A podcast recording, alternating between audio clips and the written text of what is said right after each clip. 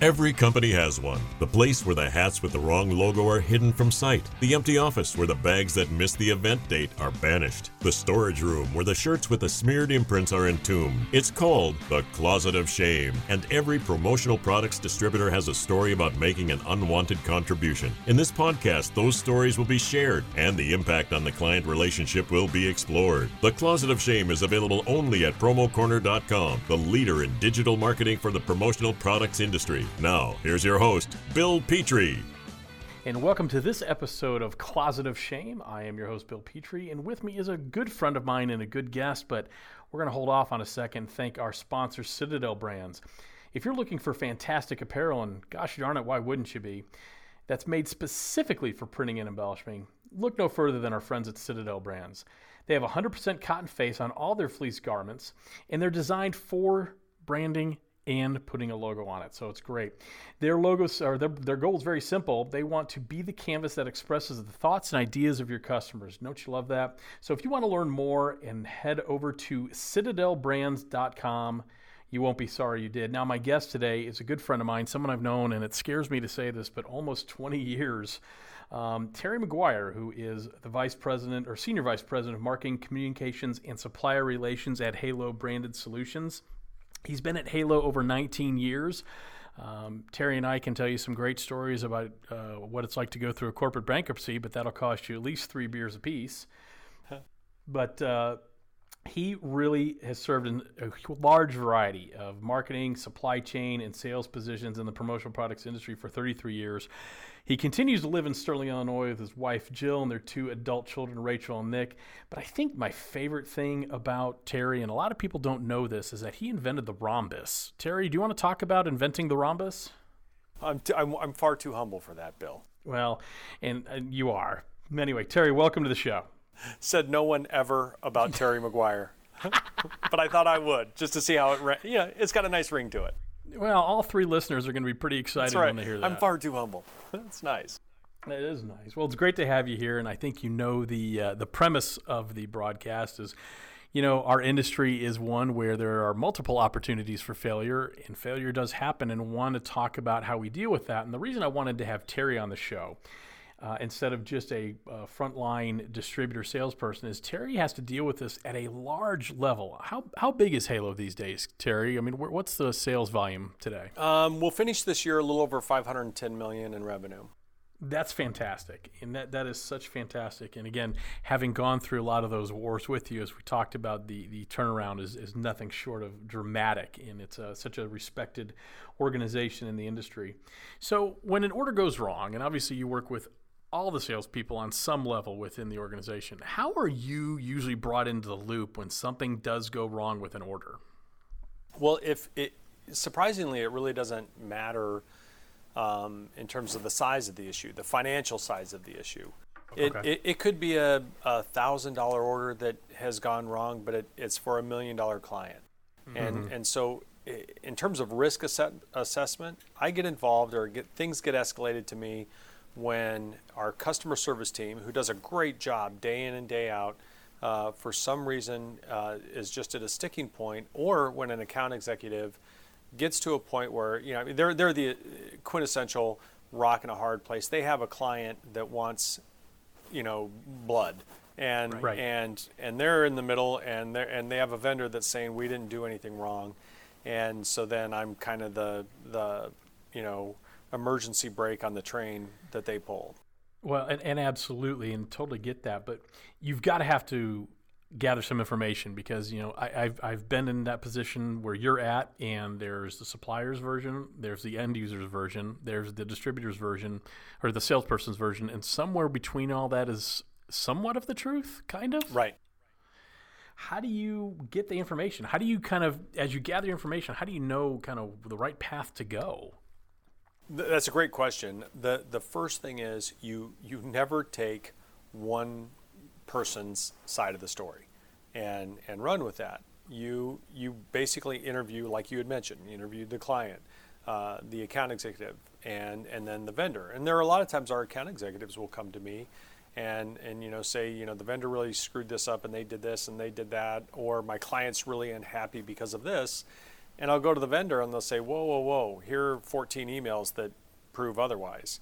And, and so a lot of it is just getting the all of the information and, and more importantly making that information exposing that information to all the parties involved in the situation and and what I have found is that when when everybody sees you know kind of the the same description of the accident at the intersection when everybody sees the same thing and gets the chance to see the same thing they'll arrive at the same conclusion whether they do it at that moment or, or whether emotionally they arrive at that and they're just you know it'll take them a little time to get where you need them to be um, the the truth in this business in terms of when something gets screwed up who did wrong and who has cult what percentage or portion of culpability is really pretty easy to get to. It's just that most people, for a variety of reasons, do not ever want to get there.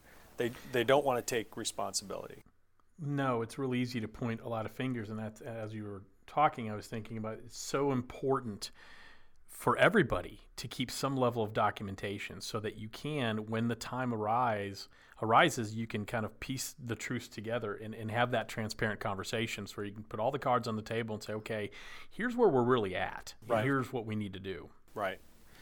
And, and I would, you know, I was going to say, ahead, Bill, I, eh, you know, I, have I've had enough issues over the years that have, um, where, where there have been uh, external legal counsel involved where where I kind of have the run through of it, and, and I so I have a good sense of the landscape, and so my role at, at a certain point is simply to be an advisor and a counselor, and to say, uh, look, here are four emails that they really kind of have you dead to rights on this issue, right. and and here's what here's what can happen from here if you choose to continue to fight it, or or here's what you know here's what can happen from here uh, if you come to the same conclusion that I just did. Or you can hire someone, pay someone a lot of money to come to the same conclusion that I just did.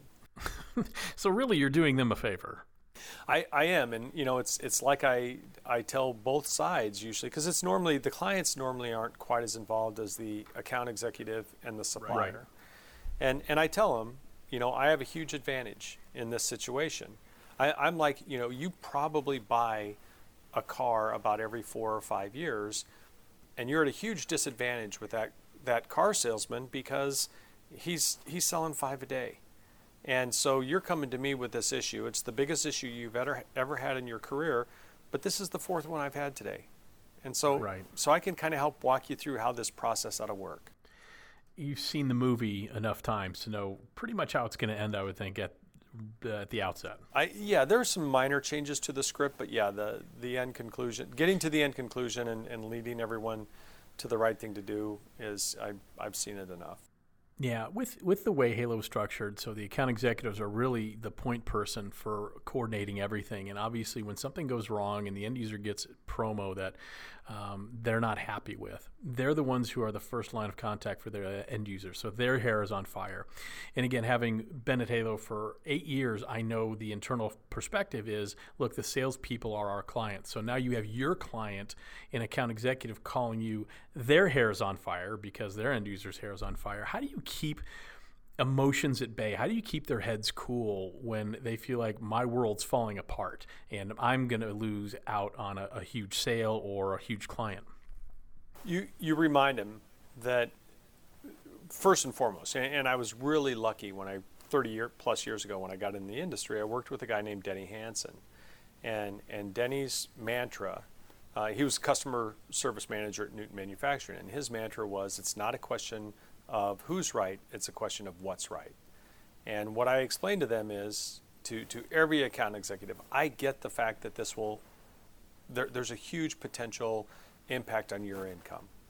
And I understand that. But let's put that away for just a minute and let's get to what the right thing to do is in this situation. Let's also realize that, you know, wh- whoever came up with, with that thought that the customer is always right, you know, there are days I'd want to strangle that person because in some cases your customer is not always right, but doing what's right for your customer is very different than assuming that your customer is always right. Yeah, I'm right there with you. I, I say here kind of a variation of that is the customer is not always right. In fact, most of the times they're wrong, but the customer's always first. Right, right, right. And, and, and I think that's a better perspective. The customer always right is a recipe for, for failure, disappointment, and all sorts of bad things. Correct. So you've talked about you've been in the industry for, for 30 years. You've decades of experience and a lot of relationships in this industry.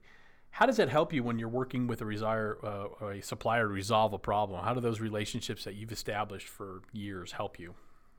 Well, yeah, I learned a long time ago, and it, you know, in the spirit of full disclosure, I, I was a supplier for five years. Yes, um, you as were. well, kind of in the middle of my career, and and so, it, what uh, the the relationship factor is is good, um, but I there very rarely been situations where um, I've relied on those relationships to try to get a, a, supplier to agree to something that I know is the wrong thing to do. Mm-hmm. And and I'm I'm fortunate that I have done that for many years because then when I when I really do need one of those favors or when I say look we're, we're at this point we're fighting over $600 right. Honestly get over the $600 do me a favor on this one. I'll find a way to get your you know to, to pay it back to you it, it has a lot more added value. But but if every time you approach a situation like this and i think bill a lot of a lot of distributors and a lot of people in our industry do this they they approach this like i'm going to get the vendor to pay for this. Right. That, that is usually the default thought i it, think. it, it is. And and the problem with that is that there that that goes on enough that most vendors are start out the conversation a little bit or a lot defensive. No question. No question. And and so the best thing you can do that if you're a distributor salesperson or a distributor or really even a, a supplier, the best thing you can do, the, the value of contrition is you, you, just can't measure it in dollars. And that is to right. say, my customer is unhappy. I get that you did nothing wrong, and and here, but here's what I need for a solution. Well, it's real easy to forget um, when emotions get high and dollars are real. It's hard to remember sometimes that we're all just people trying to get along and get through the world and get through the day. Yeah, if if you're in this business for, um, you know, if you plan to be in this business for six months or less, um, you know, then then you, you don't. This is this is truly one of the last relationship based industries that that there is. No question, and it's a deeply personal relationship industry because you're taking something that's so precious to somebody, their brand, and putting it on something. It's personal. Yeah, and and and most suppliers will say, "Man, I get the pinch that you're in. Thanks for admitting that. We we yeah. did everything we could on this. We're going to help you out." But if you go instead to a supplier and say, I've got three emails that there's enough gray matter, gray area in there that you really ought to pay this $6,000 or whatever the amount is, then then you're going to put them on the defensive, and then that's where the battle starts. Agreed, and I think you, it's uh, you know I I know you well enough to know you approach these situations not from a, hey Mr. Supplier, I need you to fix this. It's hey Mr. Supplier, I need your help. It, exactly, and and and you know, a, a key point you would ask Halo's volume. Now, we'll finish the year well over 500 million, but we had the same approach when I started uh, 19 years ago when we were right. at 77 million. And you know, your supplier, if you really believe that your suppliers are your partners, then then treat them like that. No, absolutely, because the word partnership is thrown out just a little too often in this industry with very little substance behind when it. I when I was a supplier, every time a, a, distributor would tell me that they were they wanted to partner with me, I it was instinctive. I'd grab my billfold. I was just like, oh, I know what that means. Here we go. Absolutely. It's one of the reasons when I uh, started my own distributorship when I moved to Tennessee, um, and I would go to shows, and I, I did leverage some relationships to get uh, good pricing, you know, just to help compete. I would take a supplier rep that had supported me and say, What night are you free for dinner? Wherever you want to go, it's on me, and I want you to know that up front. I'm not asking for anything. I want to take you to dinner because, as you know, as a supplier rep, when you're asked, "Hey, what are you doing for dinner tonight?" What you're really being asked is, "Hey, can you buy me dinner tonight?" Right, right. No, no, that that, that that's uh, exactly right. And I did that to underscore the fact, hey, I'm in this too right? I'm in this with you. So totally get that. When when let me ask you this: when you're working with a supplier on a resolution, what do you feel the single most important factor in making sure that both the internal client, in, in your words, uh, or in your terms, to be the account executive, to make sure both the internal client and the external client, their end user, feel the solution is appropriate? Yeah, again, a great question. That's a that's a difficult one to answer because it's, it's, all, it's probably different for everyone. It, I'm sure. I was going to say it's it's different for everyone. I, I think where one of the biggest disconnects that I see is is that and not just at Halo, I see this, you know, throughout the industry. I think account executives are so afraid of any sort of unsatisfactory information with they don't collaborate with their clients on problems. They run they, they are fearful of of any resolution less than you can have all this for free. Um, being being a, a deal breaker for the client. And what I have found, and, and so one of the things I really strongly endeavor to do when we, when we can't quite get where we need to be for, for satisfaction is say, let's do a conference call with your customer. Oh no, yeah. oh no, no, they want it for free. Well, it, it turns out they don't. They don't. No. And and so it's okay to give your to give your client bad news. Mm-hmm. And um, or or or work with your client to um, you know uh, to, to be part of the solution rather than run in fear that anything less than they can have everything they want uh, even if it was ludicrous for free uh, is the is the solution. Now now that said there are times when when vendors give a horrible resolution.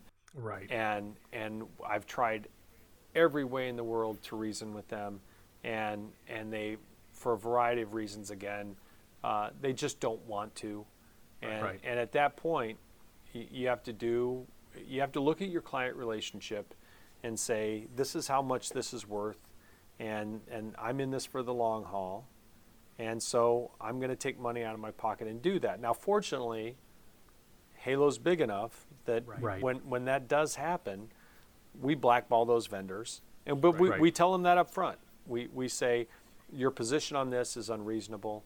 Um, you still owe another two thousand uh, dollars. It's very clear. We're going to make our client happy, and and because they have a very valid uh, claim here, and and if you don't want to participate in that claim, here's how we will deal with you. You know, right. when we lose money with you, we put you on what we call a DNU or a do not use list, Right. And no one in our organization will ever be able to use you again. And, you know, for some vendors, they say, yeah, that's great, I don't care. Right. And that's cool, you know, until six months later when somebody gets a quote from them and then they realize we're not going to take the order and then they come back and say, how can I work with you? And it's like, well, you, honestly, you had your chance and you're just. Yeah, you kind of missed the boat. Yeah, you're not people we really want to, you know, again, be in business with well, you should do the right thing at the first opportunity, not the final opportunity, right?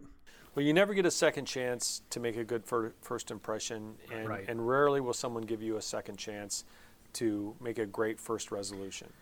And, and, here's the thing too. I, I, know about you, and I know about Halo. And you know it, what you were, the way you described it, it could come across to some people as like some sort of strong arm tactic. Hey, we're big, and we can Absolutely blackball not. you if you don't do things the way we want them done. It's not that. It's hey, we have we, we we're going to blackball you because you're not doing the right thing. Well, you're not working with us to solve the problem. And and and again, we're we're very big on transparency. Absolutely. And, and that's where we say this is how we're going to take this from here if you choose not to participate at this level because right. and, and again i have the good fortune of being able to look at things with a clearer perspective because i get paid every second friday. And so so none of none of this loss uh, you know if someone loses commission it's not like you know they're going to give me a pay cut. Right. And and so i can be a little more objective than a salesperson because it's not coming directly out of my pocket and and but I can tell the vendor that too.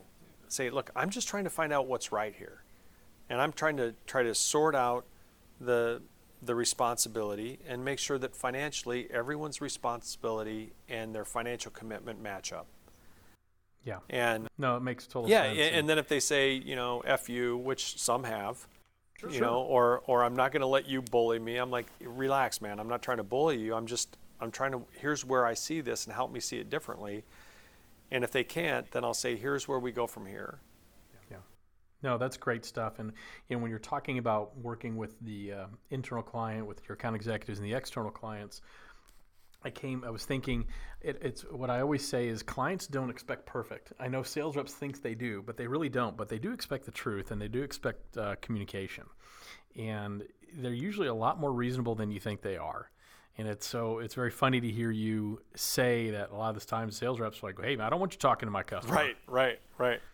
As, as I say often, and Kirby Hasseman hears me say this all the time, our industry is founded on two things and two things alone complete paranoia and mild alcoholism. Pro- and probably in that order. And there there may be a causal relationship. Uh, there might be. There might be. So let me ask you this. There's a lot of smaller distributors who, who are going to listen to this podcast. What's the one piece of advice you would give to a distributor that just had an order go south and they're trying to save the client? Some of the things we talked about today. Yeah. First of all, under, understand the value of the client and really what the client is looking for.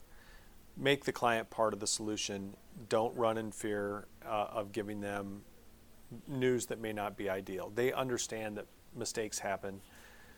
Secondly, as objectively as possible, review all the correspondence and all the information.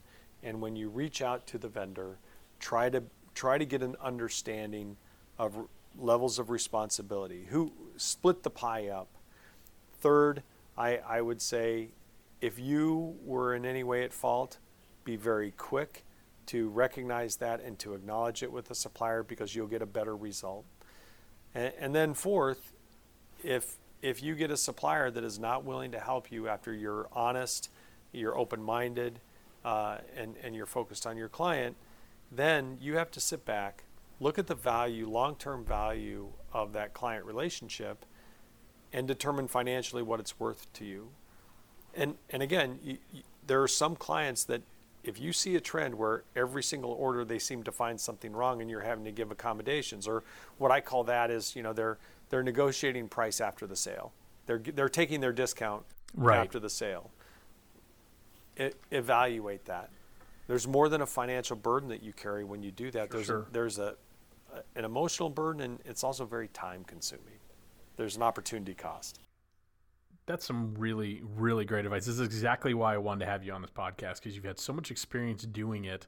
Um, some super great advice. I have one final question for you. How many- And I actually think I know the answer, but I'm not going to say what I think it How- is. how- it's my favorite question to ask. how many years will I be in therapy for doing this for 30 years I can't count that high. it's going to be a lot What's the worst piece of client merchandise you've ever seen?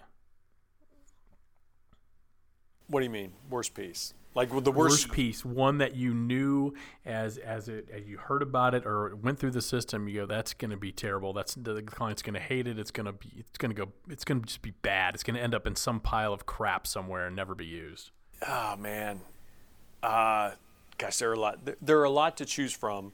Yes, there I, are. I, you know, I, I, one of the things that I would say is you probably half of the reason that, that I, and my, my biggest claim, by the way, was was around six hundred thousand dollars. So so half half of the issues that I deal with or that get escalated to me are the result of either a customer and or a salesperson approving a pre-production proof just because they were in a hurry and not looking at it to realize that it would be trash. And then the customer gets it and said, "Oh my God, this is horrible. Why would you print red? Why would you print my red logo on a red T-shirt?" right. And and that's where the trouble starts. Then you have to go back and say, "Well, you both had the opportunity to to approve this proof. Why why did you approve it then if you didn't like it?" And that's again at least a half, a half to a third. So I've Yeah. I've seen the red on red uh, on on shirts. Um, boy, I'm trying to think of the most un, just unspeakable, hideous, you know, almost an act of human depravity. Uh, and and there's a you know, I'm assuming this is a PG-rated show, so I can't. I can't. Oh, we can go PG-13. Okay. There, there are there are a few that I've looked at that I'll say because again, one of the other things I always try to do is give me a sample so I could look look at it myself. Right. And there are a few boxes that I've opened where I'm like, what the, you know, fudge bars. Fudge. yes, exactly. What? Who? Who? Who thought of this? Yeah. Yeah. It's amazing. One I actually thought you'd bring up, and it was when I was at Halo. I seem to remember it was calendar season, and I seem to remember a church got uh, some, or it was either church or a funeral home that got some calendars that let's just say they were racy and intended for an auto They- parts. uh, the tow, Do you remember that? Oh no, it was it was a tow truck. I do remember that very well. It was a, it was a tow truck tow truck company, and that was that was bad. I've I've had I won't. They're one of our better vendors, and and it wasn't. Yeah. But but there was a shipment where where somebody in production. I'm assuming who was a disgruntled employee. I can only assume. put put a couple car batteries in, in with the shipment, and, and the cu- and it came to me and said, um, "Hey, customer opened it up, and here's the picture." Fortunately, we have cell phones now, so you get pretty immediate. Sure. But uh, and and here's what was in um, the box of it was like frisbees or something like that, and there were two car batteries in there. That's so awesome. That's a, that's got a page uh, out of a page of Dunder Mifflin. Somebody putting a, a rude watermark on a piece of paper. I'm like, what? What do you?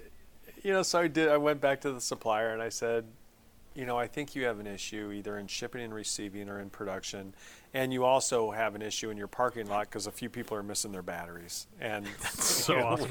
And I know you well enough to know that's exactly It's- the it's- tone in which it was delivered. Right, that's right.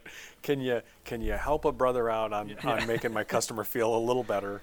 Absolutely. Well, Terry, I can't thank you enough for sharing your expertise and, and a little few few laughs as well. Again, I'd be remiss if I didn't thank our, our sponsor and to make sure that one way to ensure the promo you sell never ends up in your client's closet of shame is to use Citadel brands. They have that custom apparel that's specifically made for printing and decorating for your client's brand, and they will be sure to love it and wear it for years. Head over to citadelbrands.com to learn more. Terry, again, thank you very much. Always good to talk to you. Appreciate the time, Bill. Thank you. Thank you for listening to The Closet of Shame. The Closet of Shame is available only at promocorner.com, the leader in digital marketing and media for the promotional products industry.